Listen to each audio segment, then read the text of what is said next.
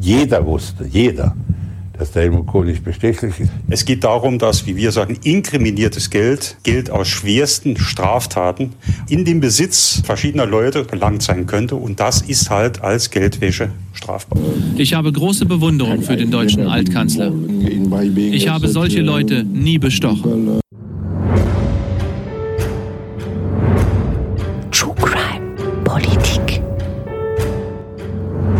Politische Verbrechen und Skandale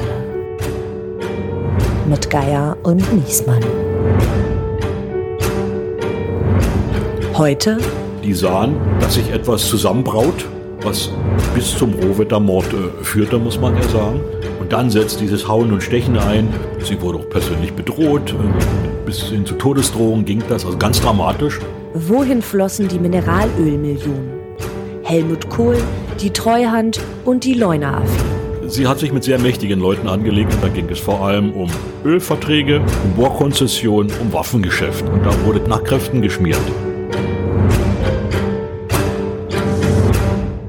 Werbung Hi, wir müssen über Polen reden. Seit acht Jahren regiert die rechtskonservative PiS-Partei und das Land hat sich verändert. Grenzzäune, Abtreibungsverbot, queerfeindliche Parolen. Aber das ist nicht das ganze Polen. In unserem neuen Podcast, die Kosmopolen-Versteher, wollen wir zeigen, wie die jungen Menschen ticken. Zum Beispiel DJs, AktivistInnen, Transpersonen. Wir, das sind Łukasz Tomaszewski und Adam Kusowski. Die Kosmopolen-Versteher. Pop, Protest und Populismus. Zum Beispiel in der ARD-Audiothek. Heute geht es um einen Fall, der passt zu uns wie kaum ein zweiter, denn wir reden über eine echte Ost-West-Affäre. Es geht um Beziehungsgeflechte, es geht um Geld, um Macht. Und als wenn das nicht schon pikant genug wäre, findet ein großer Teil dieser Affäre auch noch auf Französisch statt. Oh la la. Aber bevor unsere Zuhörerinnen und Zuhörer jetzt rote Ohren bekommen oder sich endgültig die falschen Bilder im Kopfkino festsetzen, nenne ich mal schnell ein paar Namen, die im Zuge dieser Affäre eine Rolle spielen werden. Also, ich sag mal, Helmut Kohl, Kanzler der Einheit und der schwarzen Kassen, François Mitterrand, französischer Präsident, mehrere Vorstände des Mineralölkonzerns Elf Aquitaine, Dieter Holzer, saarländischer Geschäftsmann, Lobbyist mit besten Kontakten in die Politik, in den 80ern im Libanon für den BND aktiv und später in Frankreich und in Deutschland zu Gefängnisstrafen verurteilt. Mhm. Es geht weiter. Ludwig Holger Fahls, Präsident des Verfassungsschutzes, Verteidigungsstaatssekretär, Schmiergeldempfänger, Steuerhinterzieher, Betrüger und Bankrotteur. Günter Krause, der Mann, der den deutschen Einigungsvertrag mitverhandelt hat, später Verkehrsminister war, danach oft pleite und zuletzt als erster Politiker in das deutsche Dschungelcamp eingezogen und in Rekordzeit wieder ausgezogen ist. Und ein Mann, der später in der AfD eine große Parteikarriere hingelegt hat.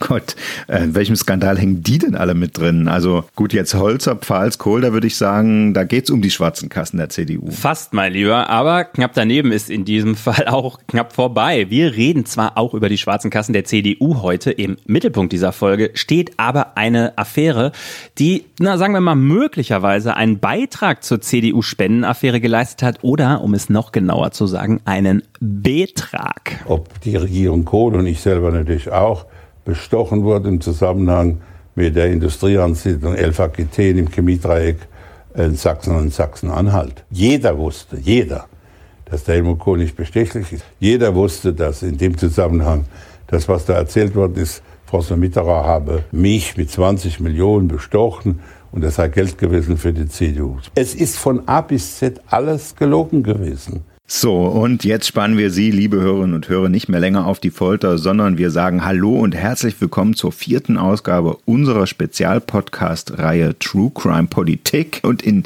dieser Folge geht es um die Leuna-Affäre, also um den Vorwurf von Schmiergeldzahlungen im Zuge der Privatisierung der Leuner-Werke und der DDR-Tankstellenkette Minol. Und bevor wir Ihnen jetzt eine Reise in das mitteldeutsche Chemiedreieck Leuna-Buna-Bitterfeld mm. zumuten, oh beginnen, beginnen wir doch lieber an einem Ort, der bei den meisten Menschen, sagen wir, ein ganz kleines bisschen stärkere Sehnsuchtsgefühle auslöst.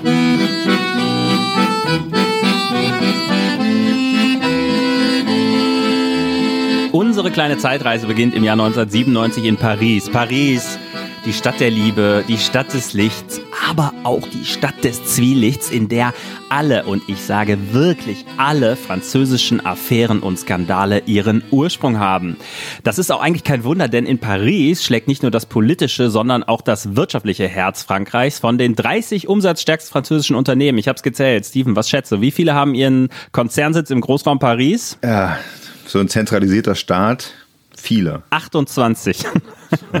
Und, und nicht nur die Unternehmen sind da, die Börse ist da, die Banken sind da, die Finanzindustrie, also alle sind da. Paris ist also wirklich nicht nur das politische, sondern auch das wirtschaftliche Herz Frankreichs. Da treffen sich Macht und Geld und natürlich gibt es dort in diesem ganz besonderen Biotop Verlockungen, denen der eine oder auch die andere nicht widerstehen kann. Und heute in unserem Podcast reden wir über eine dieser, dieser Verlockungen, über eine gewaltige französische Affäre, die, ich versuch's mal auf Französisch, L'Affaire 11, also den Korruptions-, Veruntreuungs- und Bestechungsskandal um den Ölgiganten Elf Aquitaine, der, Achtung anschnallen, als größter Korruptionsfall in der europäischen Geschichte gilt. Puh, da wird mir ganz schwindlig und allein die ganzen französischen Namen, da sehe ich schwarz, dass ich die richtig aussprechen kann. Also Elf Aquitaine geht ja gerade noch so, aber was das genau für eine Firma ist oder sowas, das müsste mal jemand kurz und bündig erklären.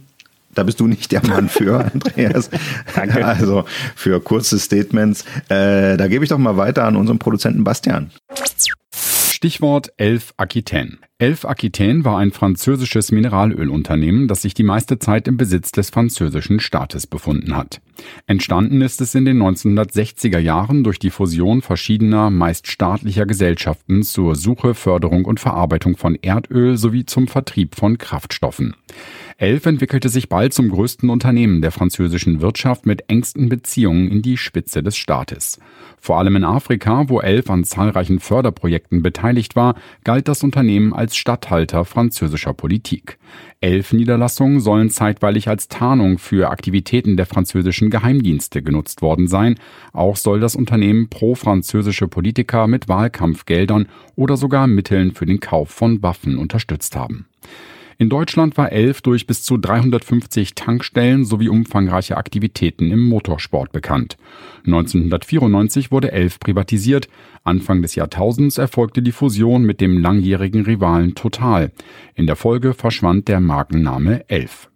Heute heißt das Unternehmen Total Energies und gehört zu den zehn größten Industriekonzernen der Welt. Allein in Deutschland betreibt Total rund 1200 Tankstellen und zwei Erdölraffinerien. Ende. Wir wollen heute allerdings nicht über den Aufstieg von Big Oil sprechen und auch nicht über neokolonialistische Afrikapolitik Frankreichs in den 70er und 80er Jahren. Das wären beides sicherlich auch spannende Themen. Aber heute soll es ja um die großen politischen Affären und Skandale gehen. Und deshalb vielleicht nochmal ein paar Fakten zur Elf-Affäre. Der Konzern hat über Jahre ein System an schwarzen Kassen unterhalten und diese schwarzen Kassen dienten vor allen Dingen zwei Zwecken. Zum einen hat es führenden Elf-Managern dabei geholfen, wirklich hemmungslos in die Konzernkasse zu greifen und sich persönlich zu bereichern. Ähm, kleiner Fun Fact, sogar die Scheidung von seiner Ehefrau soll der damalige Vorstandschef auf Firmenkosten abgewickelt haben. Und zum anderen dienten die Kassen dazu, Parteien, Geschäftspartner, Regierungsvertreter in aller Welt zu bestechen. 300 Millionen Euro sollen auf diese Weise verschwunden sein. Seit 1994 laufen in Frankreich staatsanwaltschaftliche Ermittlungen gegen hohe Elfmanager. Und wenn Sie, liebe Hörerinnen und Hörer, sich jetzt so langsam fragen, was das eigentlich alles mit Leuna zu tun hat. Ja, das frage ich mich. Ja, das ich hatte eine Ost-West-Folge angekündigt. 1997 glauben die Ermittler in Paris auf eine heiße Spur gestoßen zu sein, die nach Deutschland führt, genauer nach Sachsen-Anhalt, denn Aha. dort hatte Elf Aquitaine nach der Wende im großen Stil investiert. Und da ich zwar schon oft in Paris war, aber noch nie in Skopau, Leuna oder Bitterfeld, Was? übergebe ich jetzt an jemanden, der beim also. Gedanken an das Chemiedreieck Heimatgefühle bekommt. Ja. Und der die Zeit ja auch zumindest von seinem Kinderzimmer aus mitverfolgt hat, Steven, oder? Wie erinnerst du dich an diese Jahre? Ja, Bitterfeld ist direkt bei mir vor der Haustür gewesen. Kohle, staubgeschwängerte Luft. Wenn wir äh, in, ins Schwimmbad nach Bitterfeld gefahren sind, dann hast du als erstes äh, aus dem Zug gestiegen, bist immer erst mal was im Auge gehabt. Irgendwelche Kohlestaubpartikel oder sowas.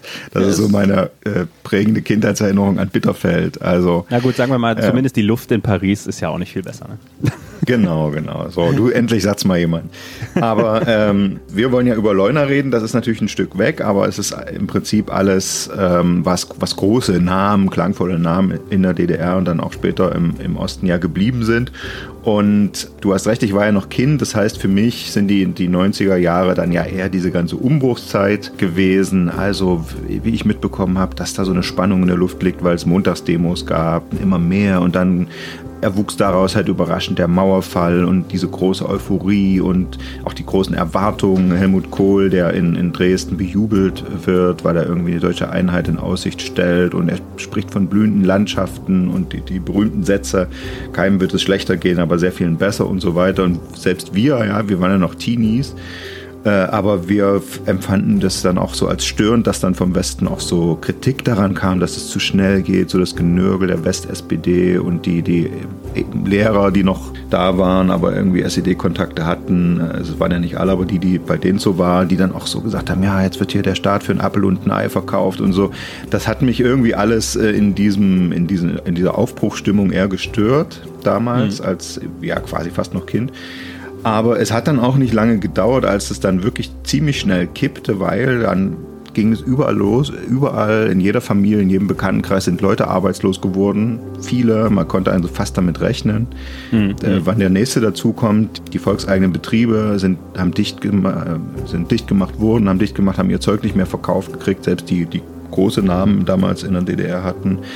Ja, also Arbeitslosigkeit war 1990, 91 die große Angst, die sehr schnell wie aus dem Nichts kam und irgendwie auch immer verbunden war mit, äh, mit diesem Wort, um das es heute viel gehen wird, Treuhand. Genau, und bevor wir uns jetzt von einem, also wie er ja selber einräumt, vorurteilsbelasteten Ossi die Treuhand erklären lassen, würde ich sagen, Bastian, mach du das doch nochmal. Stichwort Treuhand.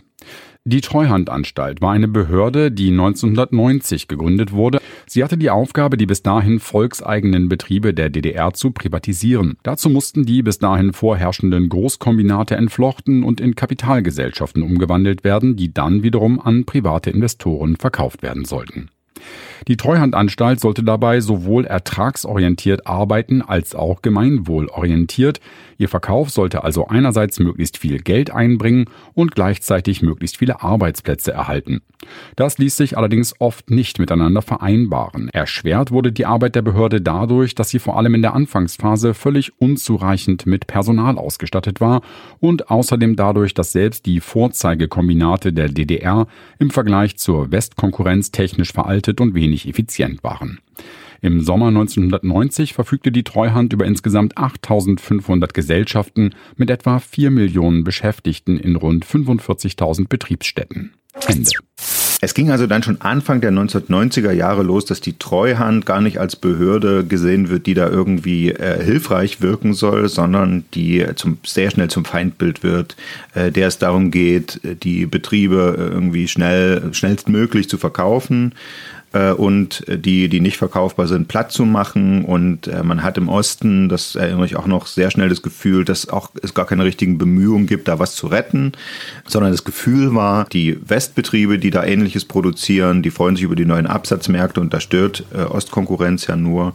Und äh, so schlägt das schnell um, dass Treuhand eigentlich mit was äh, Feindlichem assoziiert wird. Die Demonstrationen wenden sich dann eben gegen das Wirken der Treuhand, gegen das Dichtmachen von sehr großen Betrieben und Kombinaten. Und auch Helmut Kohl merkt, dass es so nicht weitergehen kann, dass er irgendwie diese, diese Politik ändern muss, die ja die Treuhand, was ja eine Behörde ist, da vollführt, sonst kippt ihm die Stimmung im Osten. Und ausgerechnet in dieser Krisenstimmung wird dann auch noch der Chef der Treuhand im April 1991 ermordet. Detlef Rohwedder hieß der und daran erinnere ich mich genau, wo wir gerade bei Kindheitserinnerungen sind. Ich war damals mit meinen Eltern im Urlaub in so einem Ferienpark und äh, da hat mein Vater abends den Fernseher laufen lassen und ich habe diese Bilder also gesehen, wie dieser Leichnam aus der Villa in Düsseldorf getragen wird und dann gab es ja diesen Ort, an dem der Scharfschütze mutmaßlich gesessen hat, der ihn ja durch sein Fenster erschossen hat. Oh, oh, oh. Ähm, das geht jetzt ja sehr weit. Das ist alles schon verwirrend genug. Das hat mit unserem Fall nichts zu tun. Wir können es gerne mal in der zweiten Staffel ja, von True Crime Politik da eine eigene Folge zu machen. Bin ich sofort dabei, aber an der Stelle ist eigentlich nur wichtig, die Treuhand bekommt eine neue Chefin und die tritt mit einem neuen Auftrag an, viel politischer. Das ist die CDU-Politikerin Birgit Breuel, die äh, vorher schon Wirtschafts- und Finanzministerin in Niedersachsen gewesen ist. Und auch die Gewerkschaften üben dann sehr großen Druck auf sie aus, auch im Osten, äh, dass man eben nicht einfach sagt, wir äh, privatisieren, kostet es, was es wolle, sondern versucht da Wirtschaftspolitik zu machen, also äh, Jobs zu retten. In Leuna zum Beispiel, um das es ja heute geht, gibt es eine große Massendemo, wo auch Leute aus der ganzen Umgebung hinkommen. Und das ist ein eindrucksvolles Signal. Und auch Kohl sagt, also diese bisherige Alternative verkaufen oder sterben lassen, das reicht nicht. Und er denkt sich offenbar, an den Leuner-Werken will er da ein Exempel statuieren. Mm, und als Wessi frage ich mich jetzt so langsam, was ist eigentlich das Besondere an den Leuner-Werken? Also kann das mal einer kurz erklären, warum sind die für den Osten so wichtig? Stichwort Leuner-Werke. Die Leuna-Werke in der Nähe der Stadt Leuna zwischen Leipzig und Halle zählen bis 1945 zu den führenden Chemiewerken des Deutschen Reichs. Gegründet in den 1920er Jahren als Düngemittelfabrik, spielt der gewaltige Industriekomplex im Zweiten Weltkrieg eine wichtige Rolle für die Produktion von Treibstoffen aus Braunkohle. Nach dem Krieg ist das Werk weitgehend zerstört. Die letzten intakten Anlagen werden demontiert und als Reparation nach Russland gebracht. Trotzdem gelingt der DDR in den 1950er Jahren der Wiederaufbau der Industrie. In den frühen 1960er Jahren lässt die SED-Regierung im Rahmen des Chemieprogramms neben das bestehende Werk ein zweites bauen, dessen Rohstoff nicht mehr ostdeutsche Braunkohle, sondern sowjetisches Rohöl ist. Beide Werke bestehen parallel fort. In den 1970er und 1980er Jahren kommt den Leuna-Werken eine immer größere Bedeutung zu, da die dort produzierten Treibstoffe in den Westen verkauft werden können und dringend benötigte Devisen ins Land bringen. Um die Ausbeute an Benzin, Diesel und leichtem Heizöl zu maximieren, lässt die DDR-Führung auch die minderwertigen Bestandteile des Erdöls aufarbeiten, die für gewöhnlich als Schweröl oder Bitumen genutzt werden. Was angesichts knapper Devisen volkswirtschaftlich geboten erscheint, ist aus betriebswirtschaftlicher Sicht eine Katastrophe. Durch die aufwendige Verarbeitung produzieren die Leunerwerke im internationalen Vergleich viel zu teuer. Ende. So, das ist also das Problem, vor dem die Treuhand 1991 steht. Sie hat dieses gewaltige Leunerwerk, das im internationalen Vergleich eigentlich nicht konkurrenzfähig ist, über das westdeutsche Industriemanager sagen, am besten macht ihr das Ding dicht, legt da ein Tuch drüber, fertig. Und äh, gleichzeitig gibt's aber zigtausende von Arbeitern in diesem Chemiewerk und, und, in, und in diesem Chemiedreieck, die Angst haben um ihre Zukunft und die sagen, ihr müsst ja was für uns tun, ihr müsst diese Arbeitsplätze hier erhalten. Ähm, und das ist vielleicht auch noch wichtig zu wissen, ähm, das ist eine Besonderheit der chemischen Industrie, also an so einer Raffinerie, wo Öl gecrackt und aufgespalten wird, da hängen zig Folgeindustrien dran, die aus Kohle, aus Öl, aus Gas hergestellte Produkte weiterverarbeiten. Das sind Düngemittelhersteller, Kunststoffindustrie, Pharma. Also das hat schon auch einen Grund, warum man so von so einem Chemie-Dreieck spricht, äh, wo das alles miteinander zusammenhängt und wo man also quasi eine so eine Ankerfirma hat und dann ganz viele andere äh, Produktionsabläufe, die sich davon ableiten. Heute neudeutsch nennt man das Cluster. So, und bei der Frage, wie es jetzt da weitergeht, haben wir uns Unterstützung besorgt, denn es gibt einen Mann, der hat das alles minutiös aufgearbeitet. Der hat alle Leuner-Akten der früheren Treuhand gelesen, sobald sie freigegeben waren. Das ist der Wirtschaftshistoriker Dr. Rainer Karlsch vom Institut für Zeitgeschichte Berlin-München. Und in das Gespräch mit ihm hören wir jetzt mal rein. Die Treuhand wurde sehr rasch zum Prügelknaben, zumindest der Ostdeutschen, der meisten Ostdeutschen, die von Arbeitsplatzverlusten bedroht waren. Und das war insbesondere auch im Chemiebereich der Fall. Zunächst einmal hat die Treuhand interne Analysen anfertigen lassen, wie viele Arbeitsplätze können überhaupt erhalten werden, was lohnt sich zu erhalten. Und als das durchsickerte und in die Öffentlichkeit kam, war Ende 1990, Anfang 1991 der Aufschrei groß. Denn die ersten Analysen liefen darauf hinaus, von rund 75.000 Arbeitsplätzen in Sachsen-Anhalt im Chemiebereich bleiben weniger als 20.000 übrig. Das waren die ersten Analysen, die bekannt wurden. Äh, dann gab es sogenannte Sterbelisten, auf denen halt äh, Unternehmen genannt worden sind, die man nicht für privatisierungsfähig hielt. Und das rief eine Protestwelle hervor in den Werken, also wozu Tausenden äh, Frauen und Männer auf die Straße gingen, wieder mit Montagsdemonstrationen anfingen und wo die Gewerkschaft, insbesondere Hermann Rappe, der Vorsitzende der IG Chemie, Papier, Keramik, diese Proteste aufgriff und von der Politik verlangte, ihr könnt nicht so weitermachen. Ihr könnt nicht nur privatisieren, das war ja der ursprüngliche Auftrag der Treuhand gewesen, so schnell als möglich die ostdeutschen Werke zu verkaufen, Geld einzunehmen, um damit äh, dann die Defizite äh, der Treuhandanstalt äh, bedienen zu können. Dieser Auftrag wurde massiv von Hermann Rappe kritisiert und er fand äh, das Ohr des Bundeskanzlers, nicht nur des Kanzlers, sondern auch anderer Verantwortlicher in Bonn, die sahen, dass sich etwas zusammenbraut, was bis zum Rohwettermord äh, führte, muss man ja sagen, und dass man gegensteuern muss. Ansonsten wären Teile vor allem der Chemieregion, aber auch anderer Regionen äh, kaum noch regierbar gewesen. Hm. Gegensteuern heißt Industriepolitik statt Dass Privatisierung. Doch äh, stärker der Treuhandanstalt, auch wenn man es nicht sagt, Industriepolitik erlaubt. Sie haben gerade gesagt, dass die Proteste sind so Ende 1990 geht das schon los. Ne? Ähm, Kohl ähm, ist dann in Ostdeutschland unterwegs, 91. Alle erinnern sich an diesen Tag vom, vom Eierwurf in Halle. Ähm, aber er war da ja auch schon im Chemiedreieck und da ist eigentlich was anderes Wichtiges, Historisches noch passiert, äh, dass Sie das Kanzlerversprechen nennen. Warum und wie, wie kam es eigentlich dazu? Kohl fährt am 10. Mai nach Skopau. Dort äh, gibt es die Buna-Werke, ein riesiges äh, Kombinat, das große Schwierigkeiten hatte, überhaupt eine Perspektive äh, zu finden. Und zu diesem Werk hat Kohl relativ frühzeitig Beziehung knüpfen können. Also über seine äh, Leute im äh, Kanzleramt, so dass man Buna ausgewählt hat, um ein Hoffnungssignal zu senden an die ostdeutschen Belegschaften in der Chemieindustrie. Mhm. Kann man sich die Rede anschauen, die von seinem Berater Johannes Ludewig geschrieben wurde, die war ziemlich unverbindlich. Also sinngemäß nach dem Motto, es wird, wir werden schon Lösungen finden, mhm. äh, ohne dass man das konkretisierte. Und Kohl ist dann aber äh, auch in der Euphorie, äh, beziehungsweise ähm, im Moment, äh, wo er den Belegschaften da gegenüberstand, dazu gekommen, weiterzugehen als das, was im Text steht. Hier ist das erste deutsche Fernsehen mit der Tagesschau.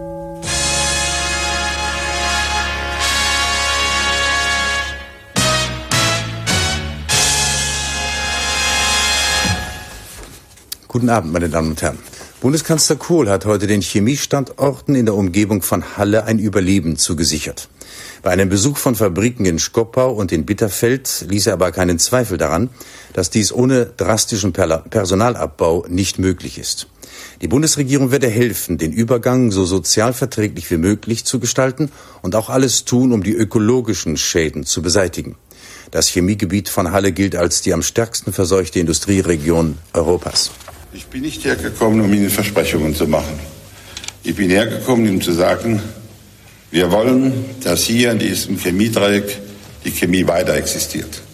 Und zwar nicht so duldend und zähneknirschend, sondern dass die Menschen hier in den Betrieb gehen können und sagen, dies ist unser Betrieb und wir sind stolz darauf, dass wir das auf die Beine stellen und wir sind genauso gut wie die in Leverkusen, in Ludwigshafen oder in Frankfurt. Und das haben natürlich äh, alle Verantwortlichen als eine de facto Bestandsgarantie für ihre Werke genommen. Die Treuhandanstalt war nicht amüsiert über dieses Kanzlerversprechen und hat das versucht, ein Stück weit einzuhegen mhm. und gesagt, na ja, es ist ja gar nicht genau gesagt worden, wie viel erhalten bleibt und was erhalten bleibt. Aber das Kanzlerversprechen war in aller Munde. Es ist immer wieder neu aufgegriffen worden von denjenigen, die dafür sorgen wollten, dass äh, nicht alles praktisch stillgelegt wird, äh, sondern dass es einen Neuansatz im Chemiedreieck gibt. Mhm. Insofern war dieser 10. Mai 1991 ganz wichtig. Mhm. Auf der einen Seite dieses Versprechen, das Chemiedreieck zu erhalten, auf der anderen Seite aber die Protestierer in Halle, zu denen dieses Versprechen noch gar nicht vorgedrungen war. Und ein junger Mann, äh, der Juso-Vorsitzende aus äh, Halle, bewirft dann den äh, Kanzler mit Eiern, der völlig die Kontrolle verliert und sich prügeln äh, will. Und diese Bilder gehen natürlich dann ähm, um die Welt. Zum Abschluss des Besuches am späten Nachmittag wollte er in Halle vor dem Rathaus doch noch einige Hände schütteln. Dann das. Eier und Tomaten flogen, der Kanzler verlor die Geduld und die Beherrschung und seine Sicherheitsbeamten verloren die Kontrolle. Es waren vielleicht drei Dutzend junge Leute, die so ihren Protest anmeldeten, mehr nicht. Also meine Stimmung entspricht dem Wetter. Es war kühl, aber es wird deutlich wärmer. Ja, wenn man so will, reicht also ein Satz von Helmut Kohl aus, damit Leuna gerettet wird. Und das ist eigentlich echt schon eine Ironie der Geschichte. Alle erinnern sich noch an diesen Eierwurf von Halle. Und das eigentlich historisch entscheidendere Ereignis dieses Tages, das hat niemand mehr im Kopf. Hm, da gibt's natürlich auch nicht so schöne Bilder von, ja, wie, wie der Kohl ausrastet und auf den Studenten da losprügeln will. Ja, aus dem Eierwurf hat Böhmermann sogar ein Musical gemacht. Unglaubliche Szenen spielen sich ab auf dem Marktplatz von Halle. Bundeskanzler Helmut Kohl wurde soeben von einem Ei am Kopf getroffen und geht nun auf die Demonstranten los. Ich hau euch auf die Schnauze!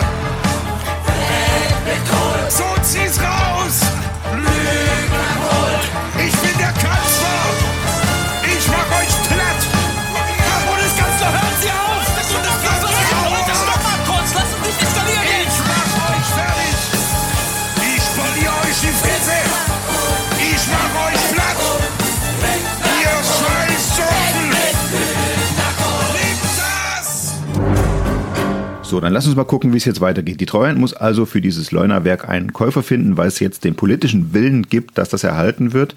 Aber die westdeutschen Unternehmen aus der Branche wie BASF und Bayer und andere, die sagen, nee, lass mal stecken. Also geht der Blick ins Ausland. Ganz genau. Man geht also quasi auf Roadshow europäisch betrachtet und ähm, es passiert noch eine andere wichtige Sache. Es wird nämlich ein Paket geschnürt, um die Leunerwerke für potenzielle Käufer im europäischen Ausland interessanter zu machen. Klaus Schuch, der verantwortliche Manager für den Chemiebereich in der Treuhandanstalt, ist da durchaus kreativ äh, unterwegs, indem er Beratungsgesellschaften heranholt, die ihm dann sagen, gut, Leuna allein, also diese Raffinerie, es ging nur um die Raffinerie, die ist wahrscheinlich nicht so verkäuflich. Das Hm. wird, da wird niemand drauf eingehen. Wir müssen die Braut schmücken. Und das war der Trick. Man tut also in dieses Paket Raffinerie Leuna das Tankstellennetz Minol mit herein. Minol war der Tankstellenmonopolist in Ostdeutschland und äh, verfügte also über ein mehr oder weniger äh, gutes äh, Tankstellennetz. Das war durchaus attraktiv für die Unternehmen, die bisher nicht ausreichend im deutschen Markt positioniert waren. Mhm. Vor allen Dingen British Petroleum und äh, Elf Aquitaine. Das Mhm. sind ja beides Staatskonzerne, dürfen wir auch nicht äh, vergessen. Und die hatten Zu halt dem Zeitpunkt noch beide, ja. Beide, in beide. Aha, aha. Und die hatten also Interesse daran, ihr Tankstellennetz vor allem in Ostdeutschland auszuweiten und größere Marktanteile äh, zu bekommen. Die Konzepte, die sie verfolgt haben, waren durchaus unterschiedlich.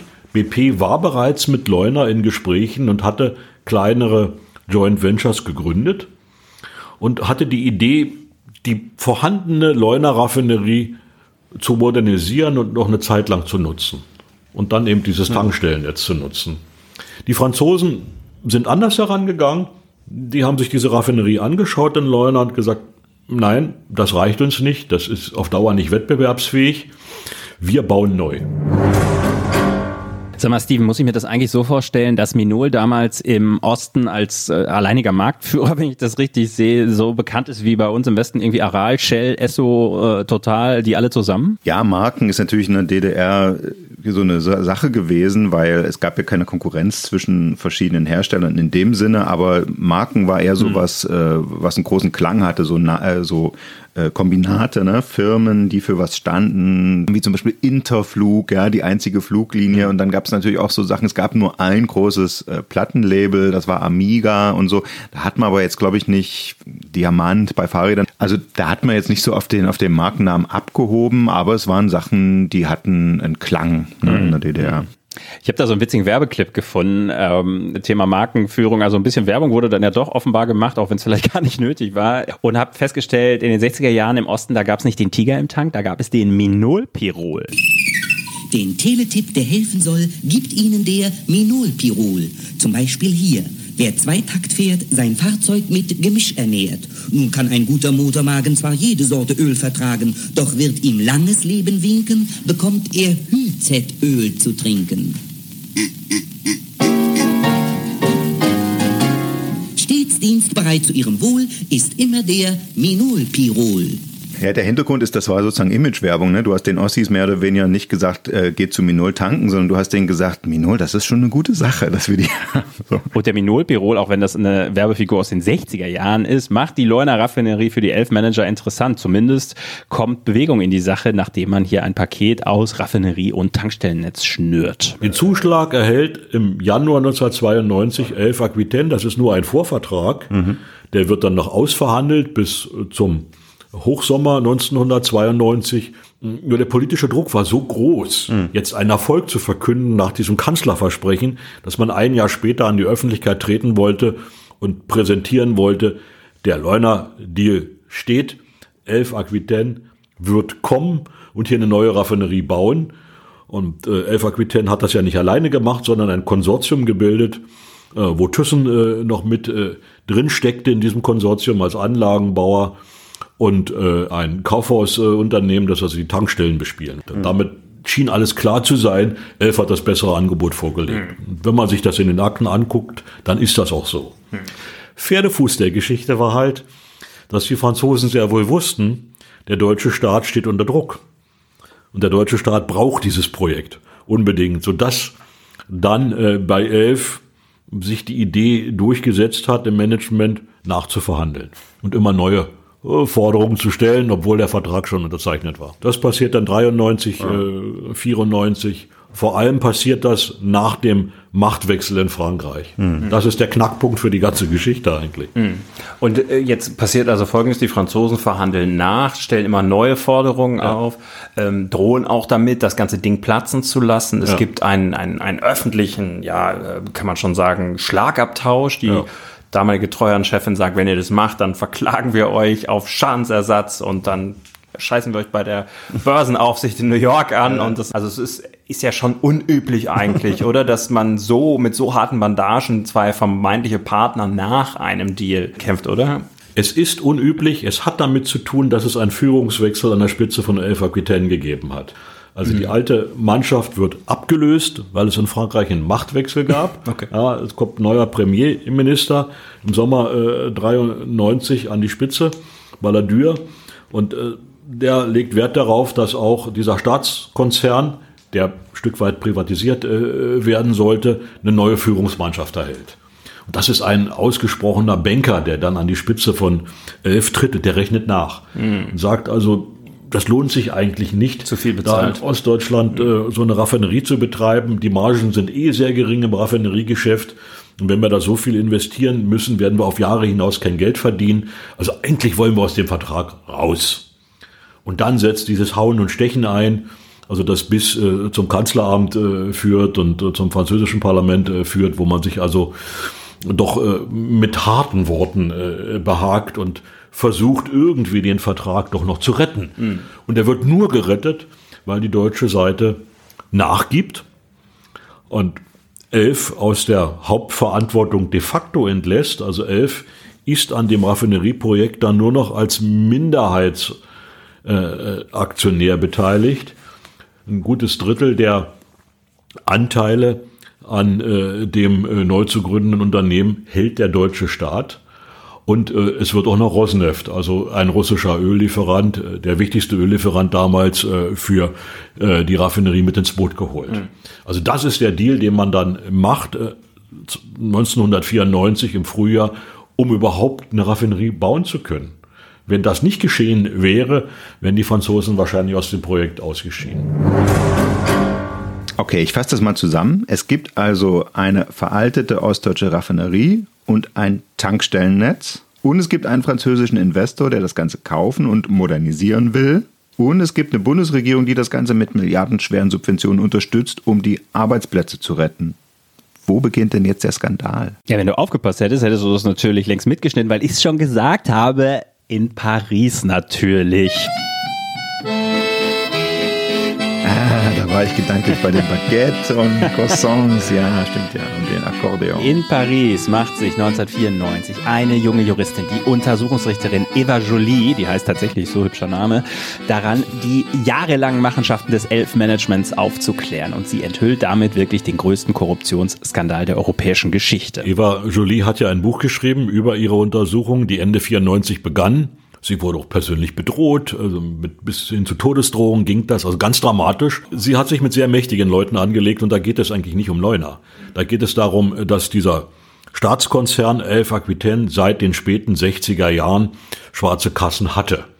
Egal wer in Frankreich gerade an der Regierung war. Also die Spitze dieses Konzerns hat äh, schwarze Kassen geführt, um Potentaten in Afrika zu bestechen. Da ging es vor allem um Ölverträge, um Bohrkonzessionen, um Waffengeschäfte und anderes mehr. Und da wurde Kräft nach Kräften geschmiert. Und außerdem hat sich äh, ein Teil des Managements bereichert und äh, persönlich in Saus und Braus leben äh, können aufgrund dieser schwarzen Kassen. Das flog alles Ende 94 auf, als Philippe Jaffrey als neuer Spitzenmanager äh, das Ruder in die Hand nahm und diese schwarzen Kassen entdeckte. Und äh, die Eva Jolie untersucht äh, diese verschiedenen äh, Spuren, wird wie gesagt bedroht. Ähm, es gibt dann erste Verfahren, die gegen elf Manager eingeleitet werden. Und im Verlaufe dieser Verfahren wird dann von Beklagten geäußert, naja, da gibt es auch eine deutsche Spur. Wir haben ja auch im Interesse der deutsch-französischen Freundschaft versucht, dieses Leuna-Projekt in der Spur zu halten. Wir haben äh, versucht, gegen den Bau einer Produktenpipeline von Hamburg äh, in, in, den mitteldeutschen Raum zu opponieren, damit das Leuna-Projekt äh, nicht gefährdet wird. Und in dem Zusammenhang haben wir Landschaftspflege betrieben, also deutsche Beamte, Politiker äh, bestochen. Das wird gesagt, ohne dass Namen genannt werden.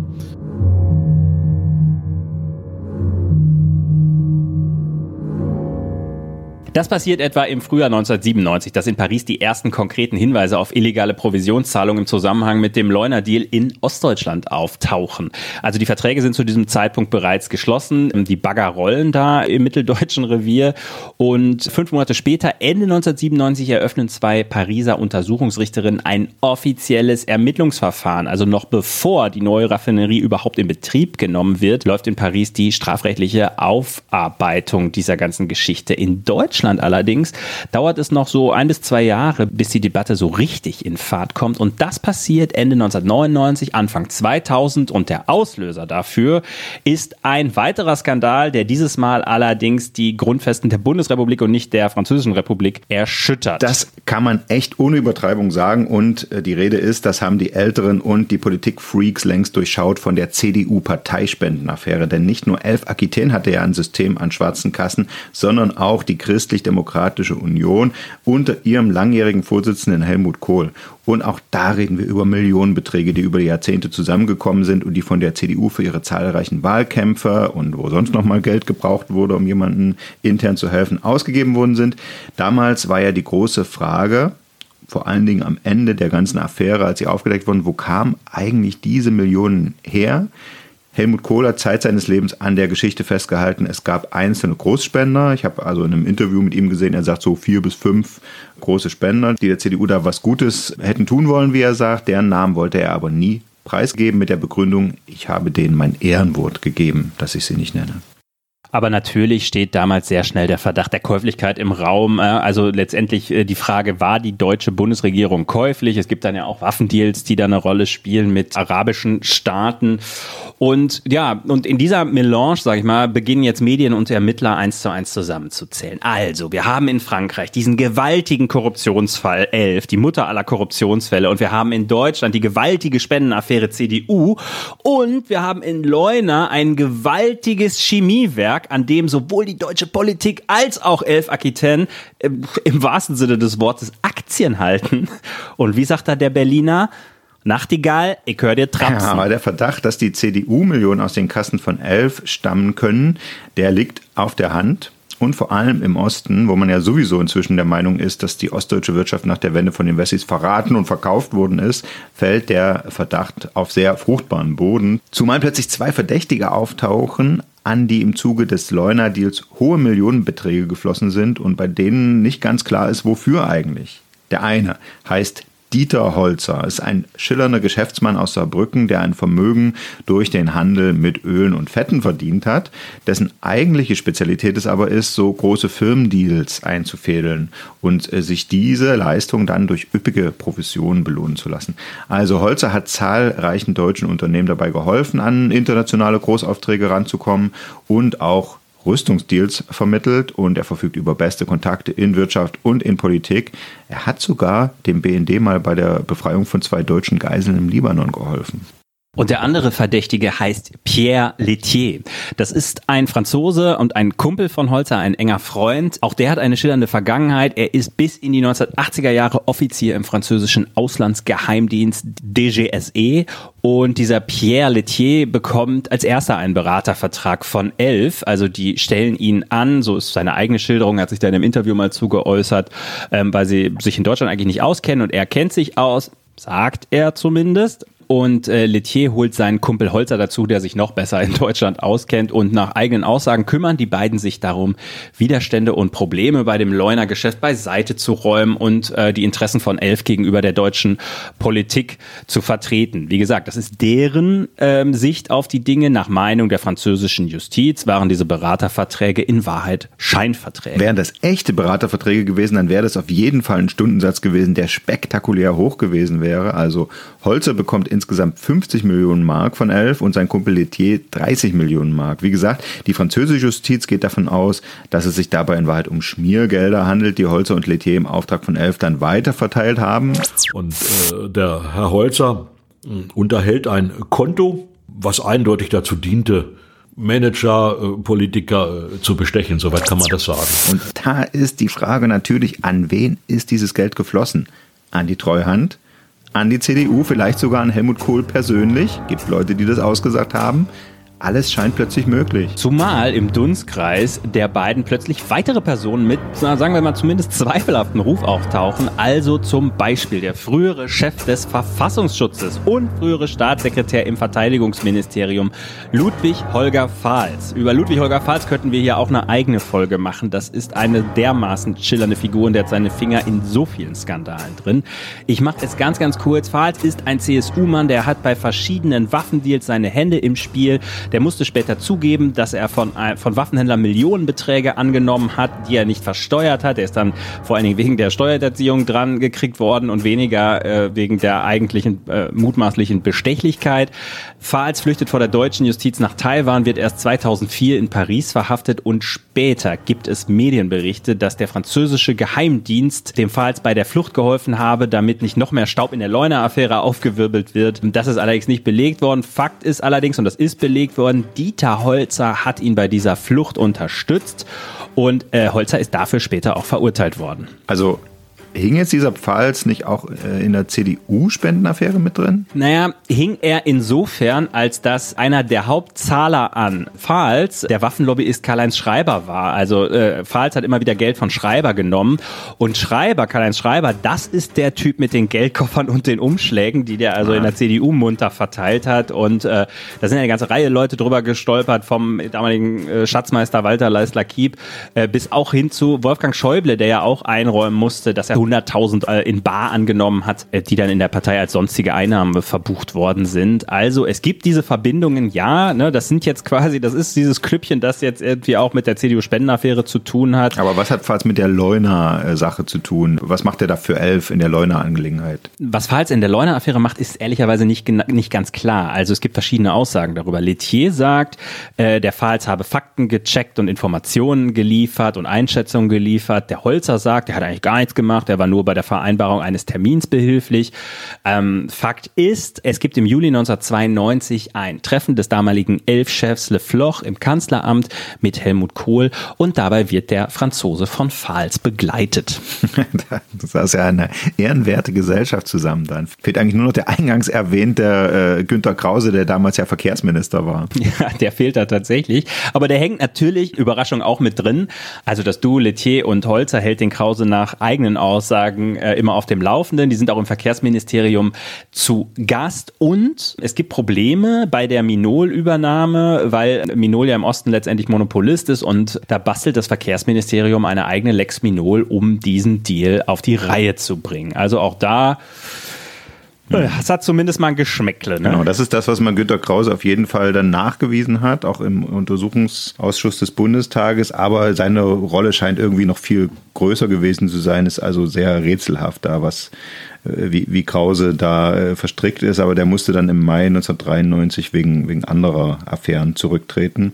Ist dann allerdings Anfang 94 nochmal Lobbyist geworden in der ganzen Leuner-Sache. Da hat ihn nämlich dann Holzer nochmal reingeholt und dafür hat er dann später ein Darlehen von 600.000 Mark erhalten. Also Irgendwas ist da mit Krause, aber so ganz genau wissen wir es auch noch nicht. Und man muss sagen, über Krause könnten wir hier auch eine eigene Sendung machen, ja, weil der hat auch wirklich also so viele äh, Skandale und Skandälchen äh, am Hacken und endet dann am Ende ja im Dschungelcamp und als äh, Pleitier. So, aber ich würde gerne noch einmal zur anderen schillernden Figur, nämlich zu Fahls zurückkommen. Der hat nämlich auch noch eine andere Aufgabe in, äh, in diesem ganzen Geflecht. Und zwar, äh, wir haben ja gelernt, der Holzer hat 50 Millionen Mark kassiert und sein Kumpel Letier 30 30 Millionen Mark und die beiden machen jetzt Folgendes. Die bauen ein Gewirr auf aus Konten, aus Unterkonten, aus Stiftungen, aus Trusts. Ja, also alles so Finanzvehikel. Und da gehen sie natürlich dahin, wo man besonders diskret ist mit solchen Finanzgeschäften. In die Schweiz, nach Liechtenstein, nach Luxemburg.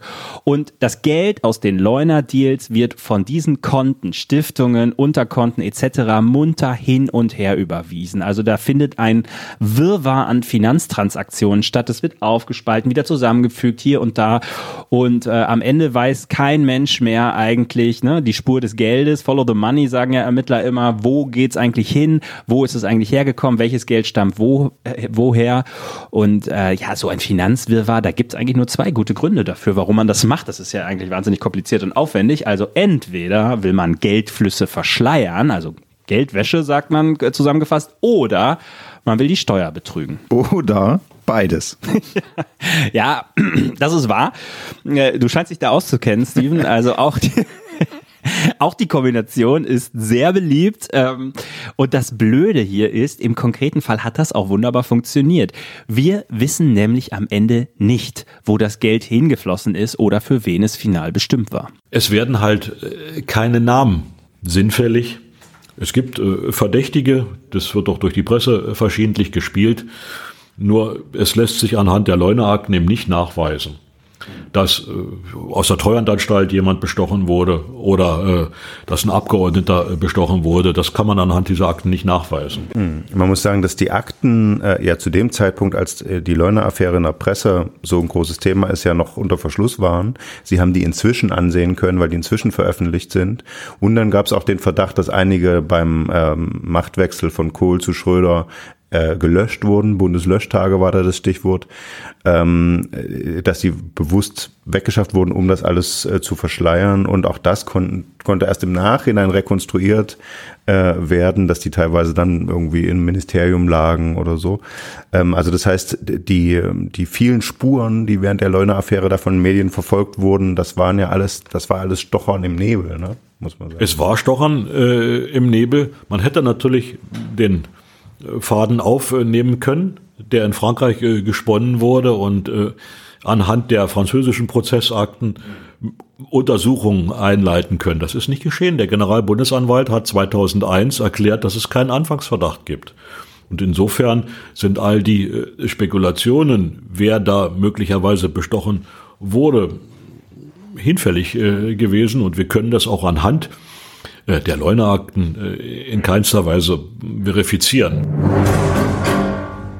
Ja, ich muss sagen, das ist schon eine seltsame Entscheidung des Generalbundesanwalts. Die französische Justiz sieht hier, dass 80 Millionen Mark Schmiergeld mutmaßlich äh, an Kontakte in Deutschland geflossen sind.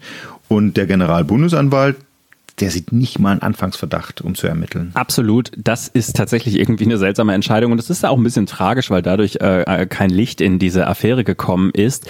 Und äh, die Entscheidung führt natürlich auch zu immer wieder neuen Spekulationen und Gerüchten. Wir nehmen noch mal eins davon heraus. Im Jahr 2000 zum Beispiel, da meldeten die ARD Tagesthemen und der französische Sender France en deux, der französische Sender France 2, dass Frankreichs Präsident François Mitterrand persönlich hinter der ganzen Sache äh, gesteckt hat und Helmut Kohl 30 Millionen Mark als Wahlkampfhilfe über elf beschafft haben soll.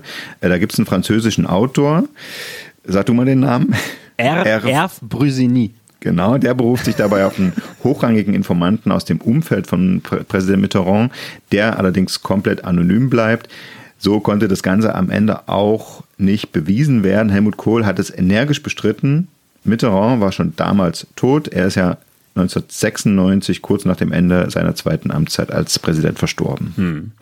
Es ist tatsächlich irgendwie eine seltsame Meldung, muss man sagen. Es ist eine Tatarenmeldung, habe ich so erst gedacht. Wenn das gestimmt hätte, wäre das ja eine absolute Bombe gewesen. Ja, also eine europäische Regierung finanziert den Wahlkampf einer anderen über Schmiergelder eines Staatskonzerns. Mama mia, ich sag ganz ehrlich, ich habe da ein bisschen meine Zweifel. Ich würde zwar wirklich nie so weit gehen, zu sagen, dass Helmut Kohl nicht korrupt war.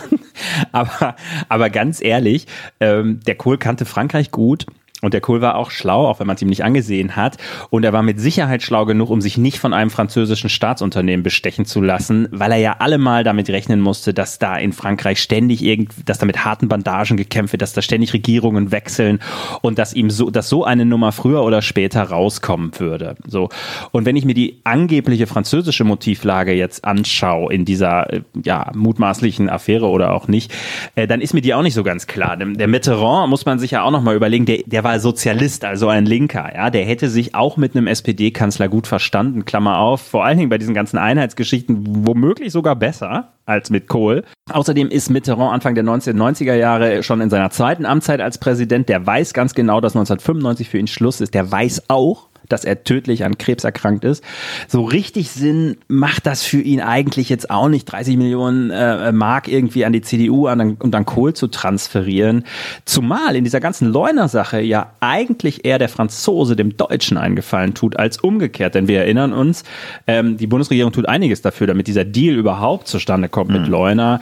Äh, und Franzosen überlegen, abzuspringen. Also warum man dann noch irgendwie 30 Millionen drauflegen sollte, I don't know. Okay, aber wenn wir da jetzt einen Strich drunter ziehen, was heißt das dann eigentlich am Ende? Es gibt gar keine Leuna-Affäre? Hier ist das erste deutsche Fernsehen mit der Tagesschau.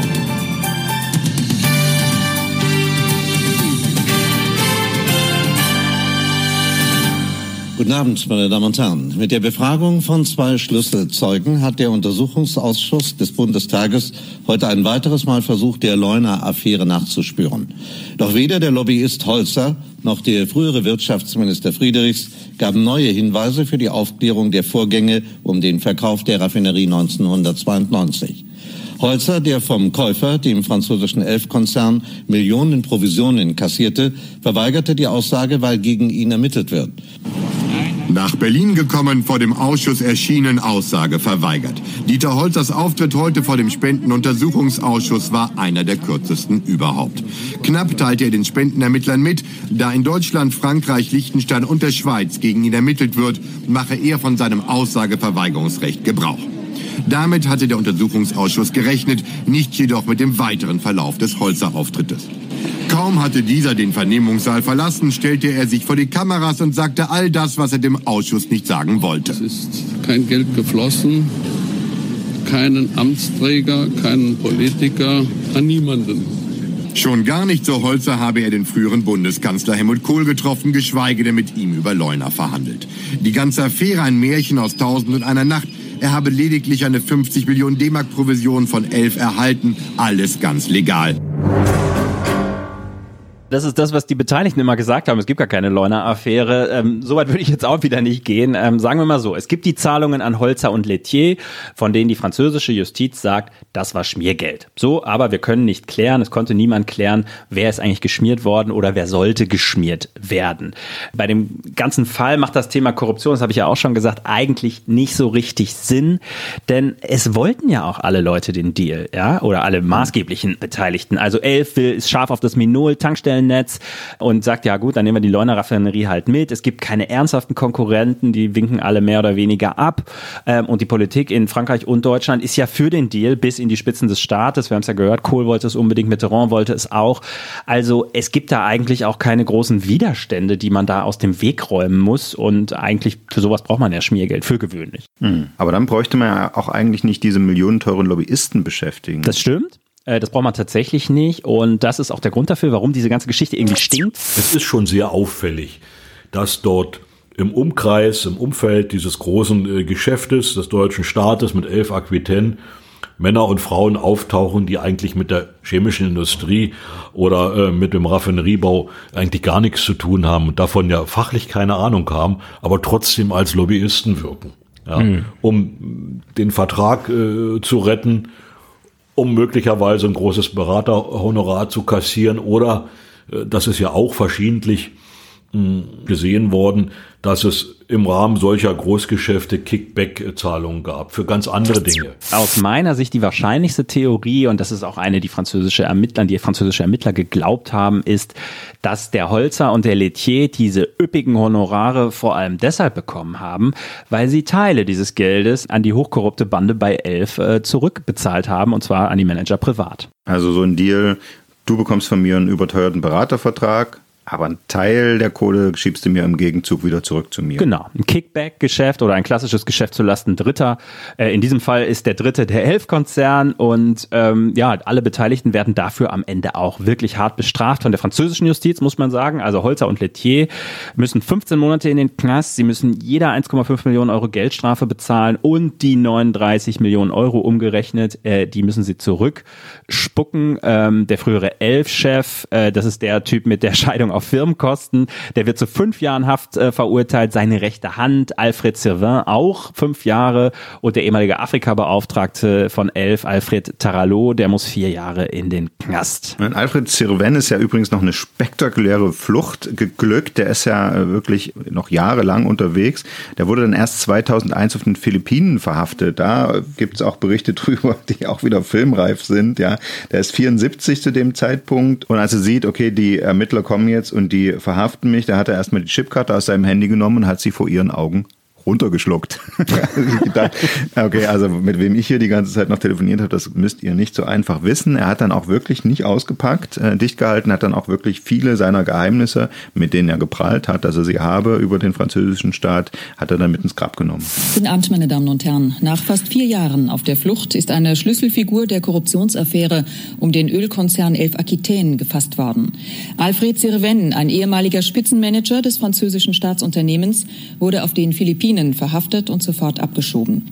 Ermittelt wird gegen Sirven auch im Zusammenhang mit dem Kauf der deutschen Leuna-Raffinerie, bei dem ebenfalls Schmiergelder geflossen sein sollen. In aufgeräumter Stimmung wartete der 74-Jährige auf seine Auslieferung. Er habe sich schon vor einiger Zeit damit abgefunden, dass er früher oder später gefasst werde, sagte er. Neben dieser Gelassenheit gab Sirven auch eine Kostprobe seiner sprichwörtlichen Diskretion. Ich wollte nicht befragt werden, sagte er auf die Frage, warum er drei Jahre lang geflohen sei. Ich wollte stumm bleiben.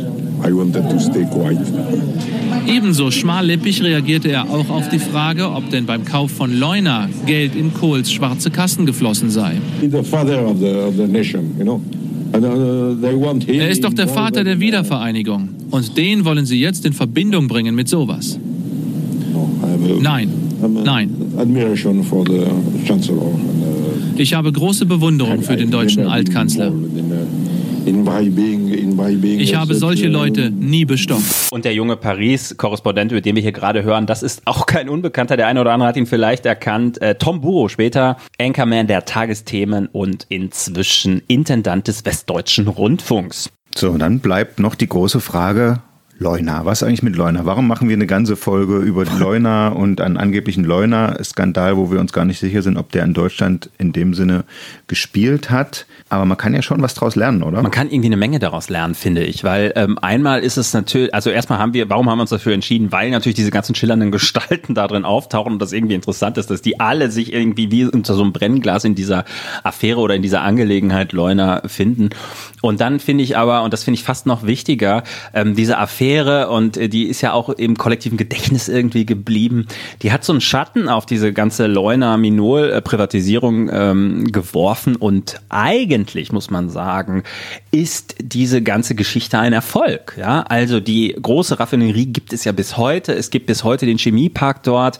Ähm, es gibt da viele Arbeitsplätze, auch gut bezahlte Arbeitsplätze und bei aller Kritik ähm, die man ja auch mit Recht über die Treuhand äußert und äh, alle Vorbehalte, die es da gibt, muss man sagen, in diesem Fall wurde doch unterm Strich vieles richtig gemacht. Und äh, sagen wir mal so, wenn die, wenn die Treuhand äh, bei allen äh, ostdeutschen Großkombinaten ähnlich verfahren wäre wie im Fall Leuna, dann hätten wir wahrscheinlich heute ein anderes Bild in der ostdeutschen Wirtschaft.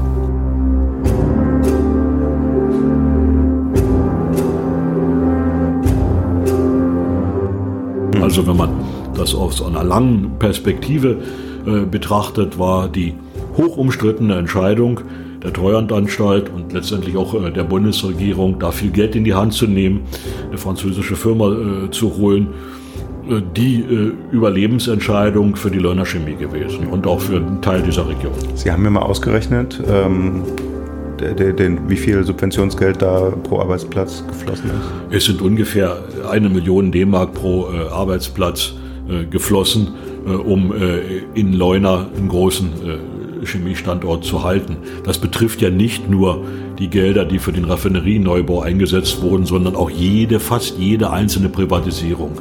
Teilweise waren das ja auch ostdeutsche Chemiker, Ingenieure, die über Management äh, Buyout dann tätig geworden sind, deren Firmen konnten anfangs noch gar nicht laufen, ähm, wenn sie nicht massiv staatlich unterstützt worden wären. Also der deutsche Staat hat noch bis in die 2000er Jahre dort erhebliche Anteile gehalten. Im Endeffekt äh, sind äh, in Leuna rund 9000 moderne, hochmoderne Arbeitsplätze entstanden. Dieser Standort hat sich gut äh, entwickelt. Es gibt heute neue große Investitionen in der Region. All das wäre nicht passiert ohne den Neubau einer Raffinerie. Also der Neubau der Raffinerie war der Katalysator dafür, dass sich kleinere, mittlere, auch größere Firmen dort angesiedelt haben, beziehungsweise dass Privatisierungen überhaupt funktionieren konnten. Und darauf sollte man schauen, in allererster Linie, wenn man über Leuna spricht. Und weniger auf die Affäre, die wir äh, nicht mehr aufklären werden können.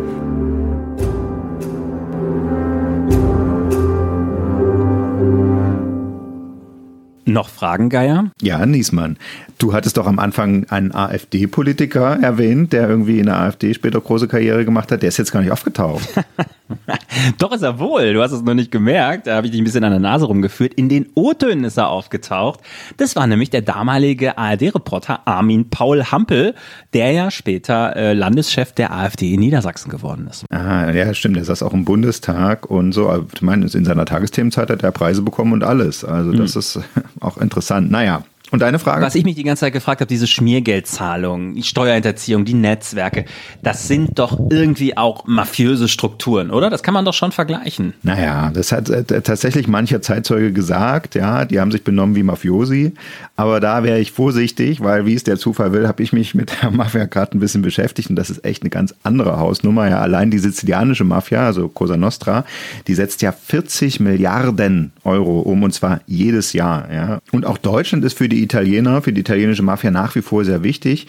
Äh, haben ja vielleicht einige mitbekommen. Anfang dieses Jahres gab es eine große Razzia gegen die Drangheta, der kalibrische Mafia. Von der hatte man zwar seit den Mafiamorden 2007 in Duisburg Vielleicht wissen das noch einige. Seitdem eigentlich nichts mehr gehört, aber wie diese Razzia gezeigt hat, die sind hier schwer aktiv und betreiben große Geschäfte. Oh ja, jetzt wo du Duisburg sagst, daran erinnere ich mich und daran erinnern sich sicherlich viele Hörerinnen und Hörer auch noch. Das war eine blutige Sache damals. Sechs Menschen kaltblütig erschossen. Man muss ja sagen, zumindest in Deutschland ist das doch für die Mafia eigentlich untypisch, so ein Blutbad, oder? Zumindest inzwischen, aber das finde ich auch das Interessante, wenn man sich das mal genauer anguckt. Wie hat sich auch die Aktivität der Mafia verändert? Was machen die eigentlich in Deutschland? Welche Kontakte haben die auch zur deutschen Wirtschaft und auch zur Politik hier über die Jahre geknüpft. Und ich finde, das ist doch eigentlich was, das können wir doch mal in einer eigenen Folge ausführlich ausbreiten. Und da reden wir dann auch nochmal, was es eigentlich mit diesen Mafiamorden von Duisburg auf sich hatte. Allerdings erst, Achtung, in drei Wochen. Genau, die brauchen wir auch nach der vierten True Crime Folge und wir werden die Zeit auch noch nutzen für eine andere coole Sache. Wir räumen nämlich ein bisschen auf. Unsere True Crime Politik Folgen bekommen einen eigenen Podcast-Kanal. Da kommen alle bisherigen und alle neuen Folgen rein. Das wird perfekt zum Bingen und es hilft vielleicht auch ein bisschen bei der Übersicht, wenn wir hier in diesem Kanal bald mit unseren aktuellen Folgen weitermachen. Merken Sie sich also den neuen Kanal schon mal vor, damit Sie ihn dann auch sofort abonnieren können. Heißt dann True Crime Politik vom Redaktionsnetzwerk Deutschland. Wir hören uns wieder. Bleiben Sie gespannt. Das war True Crime Politik, ein Podcast des Redaktionsnetzwerks Deutschland. Von und mit Steven Geier und Andreas Niesmann. Musik Mario Sattlau. Stimme Alice Mecke. Producing Jan Bastian Buck. Neue Folgen immer freitags, überall, wo es Podcasts gibt.